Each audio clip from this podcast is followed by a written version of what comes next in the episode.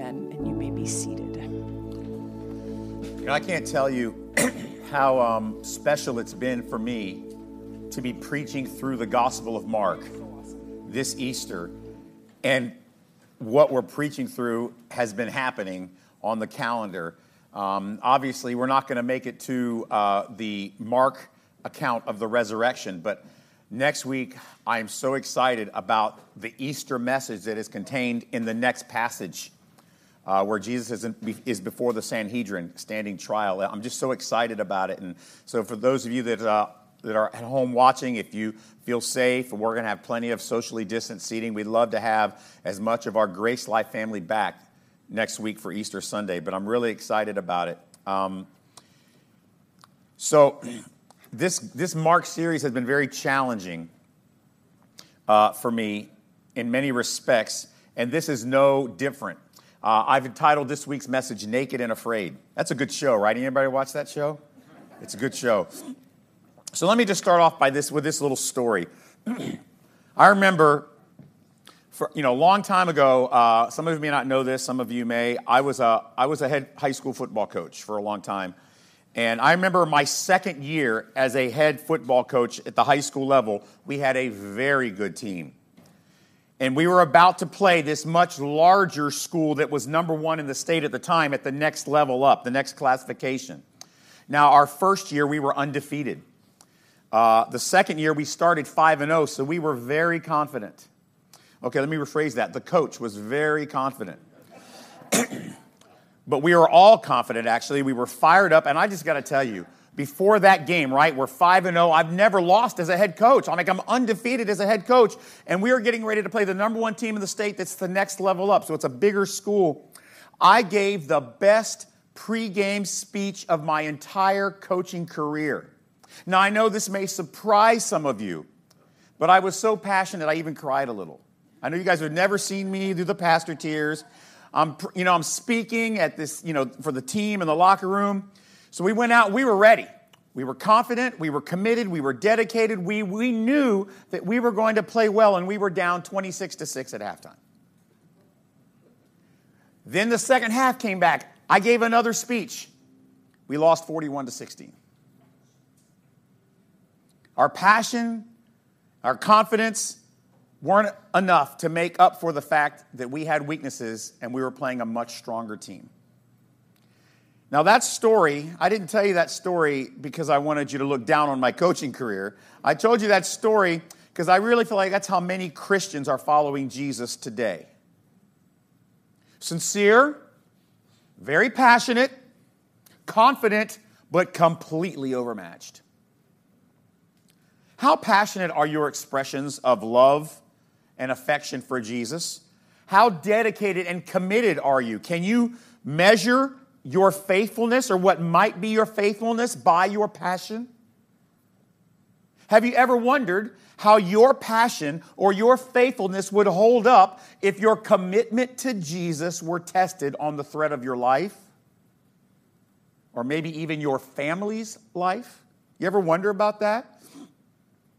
Well, that happens in some places in the world today. The odds are quite slim that any of us will ever face that test. But nevertheless, we like to imagine this fantasy, heroic life or death scenario as the real ultimate test of our faith and commitment to Jesus, right? Sadly, though, for most of us, it doesn't take the fear of death to make us run from Jesus. we run daily. We abandon Jesus daily for far less most of the time, we don't even notice when we're running away.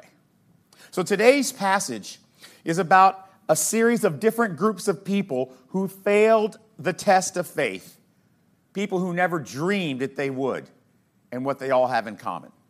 So this is Mark 14 is a long chapter, and there's uh, you know one more week of it. But this week we're looking at chapter 14, verses 43 to 52, and immediately while he was still speaking, he's talking to the disciples in the Garden of Gethsemane. We preached on that last week.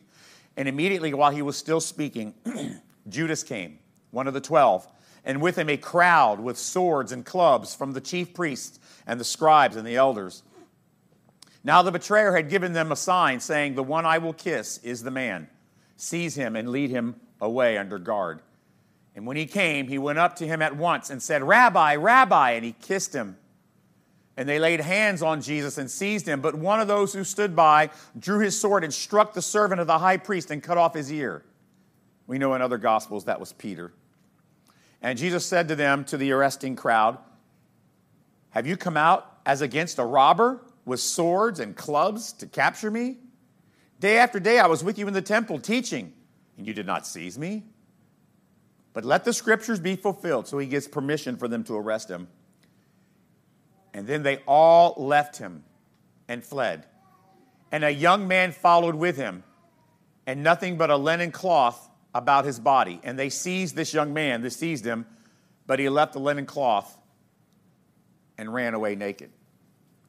So that you can see why I've called it naked and afraid. Look at the history of the passage. What about man? What does he do? And why and how does he do it? For those of you that are new at Grace Life, we believe that every passage has to be looked at historically. What about man? What did he do? Theologically, what about God? What did he do? And why and how did he do it? And then and only then can we jump to the fun part of the devotional application. What about me? What am I supposed to do? And why and how do I do it? So let's look at the history of, the history of this passage. I've called it passion and bravery. So, first of all, you know who Judas and the Sanhedrin are. Some of this is a little bit of review, but they're made up of both Pharisees and Sadducees and also some scribes slash lawyers. And they all disagreed on quite a bit in their little group, this, this group, this religious leaders in Jerusalem called the Sanhedrin. But they all agreed on one thing they absolutely hated Jesus. They were passionate about their hate for Jesus. See, Jesus was messing with their space. He was messing with their popularity. He was messing with their money. He was messing with their traditions, and he was calling into question their reputations. So they have, and we learn from other passages that we've preached on, they have a plan to murder Jesus in secret to avoid riots and also Roman retribution from those riots during this crowded Passover season when there are millions of people in Jerusalem. And with the help from their co conspirator, Judas, this is a perfect setup now. Remember, it's the Garden of Gethsemane. It's after Passover and the Lord's Supper. It's about 1 a.m. It's dark. This is ancient world. There's not a lot of lights. It's very dark. This is the perfect setup outside the city in an isolated garden under complete darkness. And Judas's attachment to Jesus was the same motivation as the Sanhedrin uh, affinity for the temple. In other words, the reason Judas was following Jesus because he wanted the money, he wanted the power, he wanted the prestige that might be associated with being a close friend of Messiah. The same reason that the scribes and the Pharisees and the Sadducees, the Sanhedrin, had an affinity for the temple. That gave them their power, their money, their wealth, their influence. And a few days earlier, you remember Judas was berated by Jesus because Judas called out Mary, Lazarus' sister, for wasting that whole bottle of oil on Jesus. Judas was embarrassed by that. And the scripture says that night, after Ju- Jesus called him out, Judas, don't yell at Mary. She's doing the right thing. The scripture says he went out that night in anger and conspired with the Pharisees and the Sadducees. They began to cook up this scheme looking for a chance to grab Jesus. Fast forward to earlier tonight, during the Last Supper, Jesus actually predicts Judas would betray him. And right before the Last Supper, the Lord's table, Jesus kicks Judas out and says, Go, get out of here. Go do what you're going to do now. So Judas has been singled out twice and rejected by Jesus twice in a very public fashion. Judas has had enough. This is his moment. And it is clear now Judas's aspirations for following Jesus will never materialize. Now he despises Jesus just as much as the religious leaders. And together, Judas and the Sanhedrin combine forces with Roman soldiers and temple police, and they go to arrest Jesus. And you remember in the scripture, it said it is a big crowd. You know how many people it probably was based upon the original language that we see, this word crowd? It was a legion, it was probably hundreds of soldiers hundreds with swords. That's the Roman soldiers. And clubs, those are the temple police. And all the priests and their staff. This is a huge crowd at 1 a.m. in the middle of the night in the Garden of Gethsemane following Judas's lead. An indication not only of their disdain for Jesus, but listen, if you're going to bring 100 soldiers with swords and clubs, you're also probably what? Very afraid of him. A lot of fear, a lot of anger here. But we see this effusive, that's a great word, isn't it? I used the synonym search on Google. That was really good. Effusive affection. See, Judas's job was to make sure they got the right guy. So he tells the priest, whoever I kiss, he's the one, seize him. so Jesus, Judas runs up to Jesus and he's shouting, Rabbi, Rabbi. Now, let me explain to you why he says the name twice. In this culture, when you repeated a name twice, it was a deep, meaningful way to address someone. So if you say Rabbi, Rabbi, it is you saying, My beloved Rabbi, my beloved Rabbi, the Rabbi that I, want, I love, the Rabbi that I trust. Jesus did the same thing with Peter. Peter, Peter, pray that you can avoid temptation. All throughout the New Testament, we see examples of Jesus using someone's name twice to try to really get their attention. You understand, it's like an intimate way. And so that's the way Judas addresses Jesus Rabbi, Rabbi. It is a false display of affection and loyalty. It's supposed to be a way you address someone if you have deep sorrow with them or you have pain or compassion on them. Empathy, it is a profound, sincere way to address someone. Rabbi, rabbi. And he follows up with the scripture says a very public display of adoration. And the scripture says a lavish kiss on the cheek. Here is the Greek word, kataphilio. You see the word philio, you get we get like Philadelphia, love, brotherly love. Kata, great love. To kiss much, to kiss again and again, to kiss tenderly. That's the way Judas comes up and betrays Jesus. Rabbi, Rabbi, and gives him an affectionate brotherly kiss. It's how one would display adoration and loyalty for someone you admire, like your rabbi or master. Culturally, this verbal declaration Rabbi, Rabbi, combined with this kataphilio, this incredibly lavish kiss, is about as passionate a public expression of adoration one man can have for another. If I had to compare it to something, it'd be like what we expect worship of Jesus to look like or feel like in church. How we should come, Jesus, Jesus, and have this affection in our hearts, overwhelming a desire to be with our Savior. If you wanted a public example of how to show affection for your rabbi, this is it. But as we know, it was all a complete show. Then we have self righteous. Uh, self righteous courage. Did we miss that one? Yeah, it's okay, good. It's a little bit cut off, but. So when they seize Jesus, right, the scripture says there's this scuffle that breaks out. Peter pulls out a sword, chops the ear off the high priest's assistant. You know, that's pretty good sword work. Unless he was aiming for something else. I don't know. If he was aiming for the ear, it's pretty good. But see, why does Peter do this? You know why? Because Peter has a point to prove.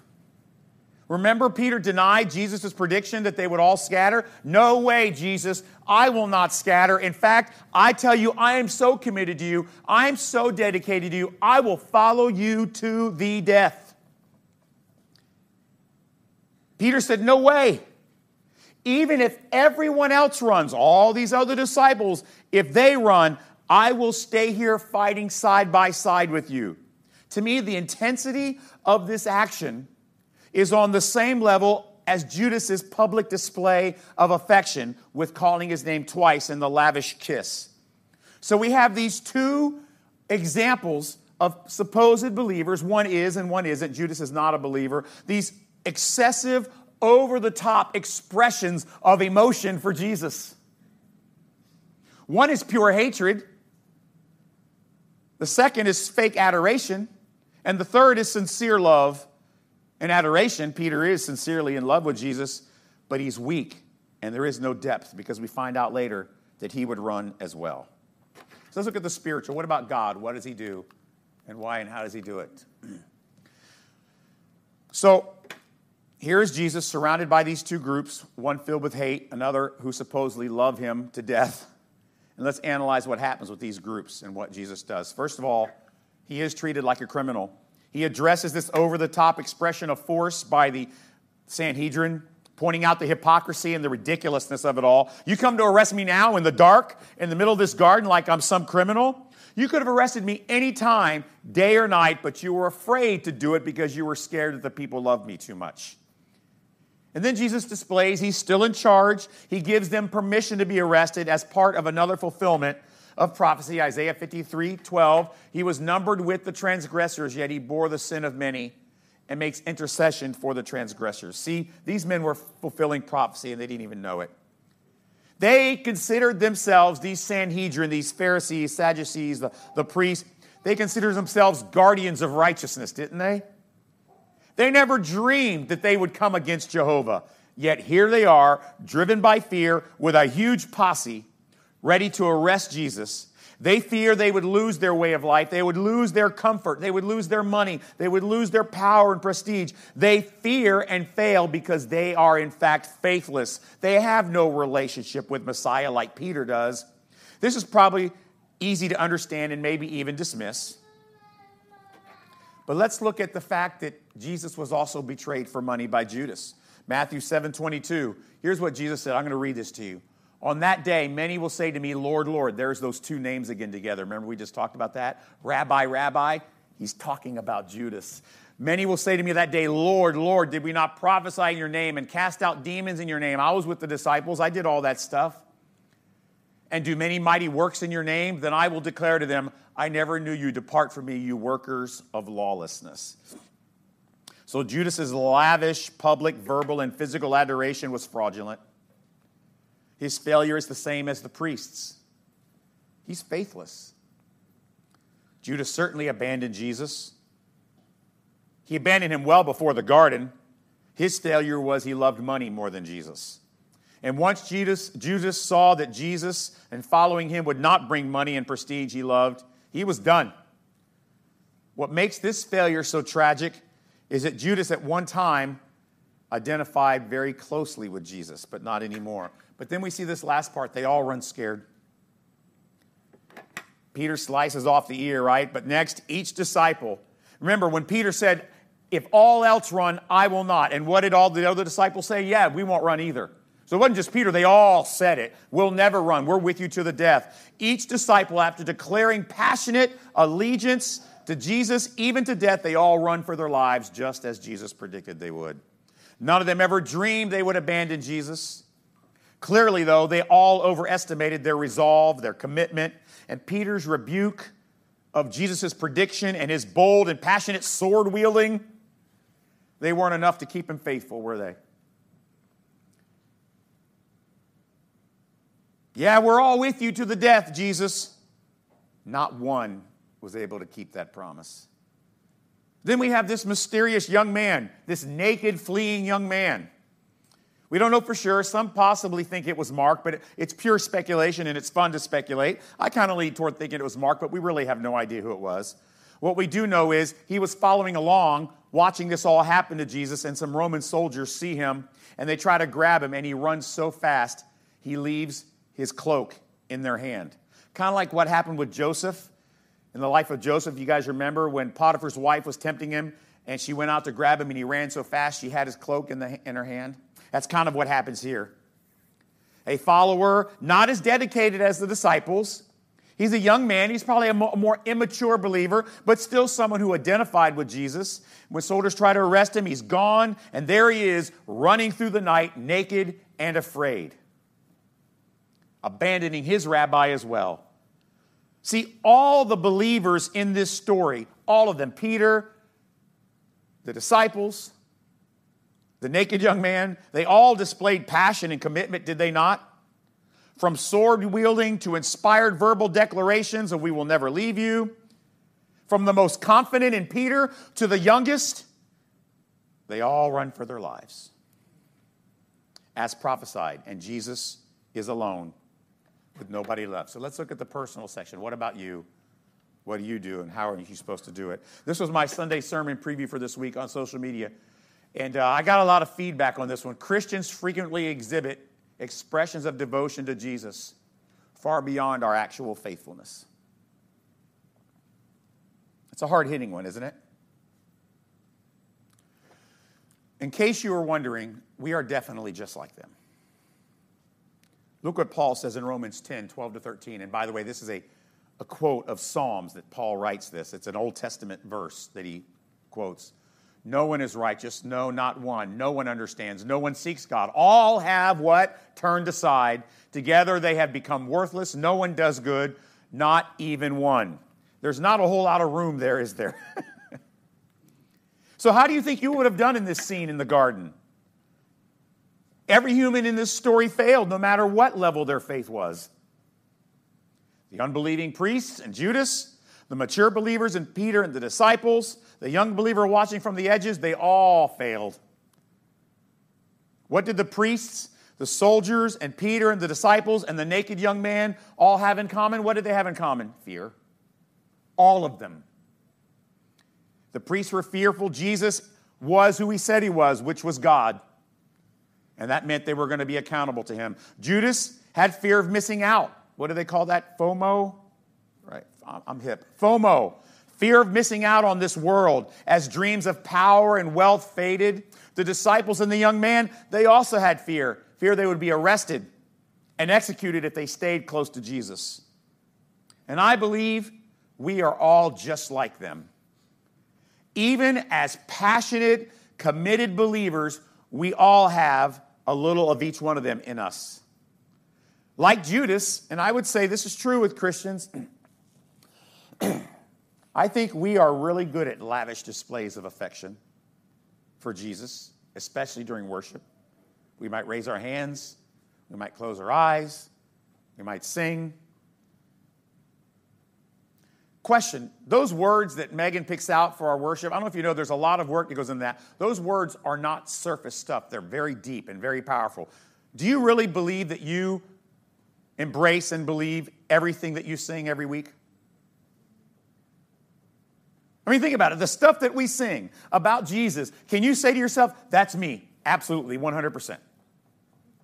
Everything you pray, everything you sing, like Peter, we often have something to prove, though, with our bold speech, our public displays of passion for Jesus on display for all to see. I see it from Christians on social media all the time. Bold, inspiring, if you believe this post, share. I hate those. Don't send them to me in Messenger or on my timeline. I will block you. No, I'm just kidding. Then I see these posts with these inspiring slogans about following Jesus. Look, I'm not saying, and try to, I'm not saying it's wrong to express passionate, lavish love for Jesus or commitment or dedication to following him. I'm not saying, after all, as Christians, just like Peter and the disciples, we do love Jesus and we are passionate about him. But I believe our public display of allegiance and passion, just like the disciples, and what we have in worship, although it is genuine and sincere, as was Peter's and the disciples, they were sincere, they were genuine. Sadly, they are, in fact, and let track with me, they are extreme exaggerations of our actual faithfulness. Left to our own, according to Romans, we will rarely, if ever, live up to the expectations of our lavish expressions of love and commitment and dedication. Rarely. I mean, if these guys couldn't, you could. What makes you so different? Here's what we should see ourselves as we should see ourselves as desperate followers. Look what Psalm 73 26 says My flesh and my heart fail. My heart may fail, but God is the strength of my heart and my portion forever. So, you ever wonder what you would do in those life or death tests that we were talking about, that life or death scenario? I can tell you, without desperation, you will. 100. I, did I just speak an emoji? My bad. My bad. I feel so, I feel so dirty. You want proof that you would fail in that situation? There is a long list of fears that you face every day that cause you to turn and run, even when you're confident you never would. You know what running looks like? It is anytime and every time you put your agenda above that of Jesus and his church. And when we do, that renders our expressions of faith and love and adoration and commitment very hollow, does it not? We also face the fear of losing our way of life, our comfort level. We also have fear of missing out on the world's pleasures that cause us to turn from Jesus on a daily basis. We also fear suffering and rejection for our faith or because of Jesus' teachings. We even run naked and afraid because of circumstances beyond our control. Sometimes people struggle with depression, anxiety, betrayal, guilt, or shame. All these things make us struggle. Your pastor struggles too. I'm just going to tell you, there are passages in the Bible, you know, the way we preach at Grace Life. If I'm preaching through a book, I'm not going to be able to skip anything because everybody will know. What's, why is he skipping that? I'm just being real. There are books of the Bible I have steered away from. I hate to say it because there are passages I'm afraid to preach. Sometimes maybe I'm afraid of being canceled. I don't know, but I'm afraid to preach them. Even the most sincere, lavish worship, the boldest expression of commitment and dedication will not guarantee your faithfulness. I don't care how emotional you make it. There's a better way. How about we make our expressions of passion and commitment become rooted in desperation and not self confidence? Yes, we can be passionate about following Jesus. But it's not because we are humanly dedicated and committed. We recognize it is Him who keeps us. That's why there is such tremendous comfort in admitting that without Jesus, we will all run naked and afraid like the young man daily. I love this. This is what people call the doxology. Many churches say it at the end of their service. It's the last parts of the book of Jude. This is the way we should express our, our passion and commitment to Jesus right here.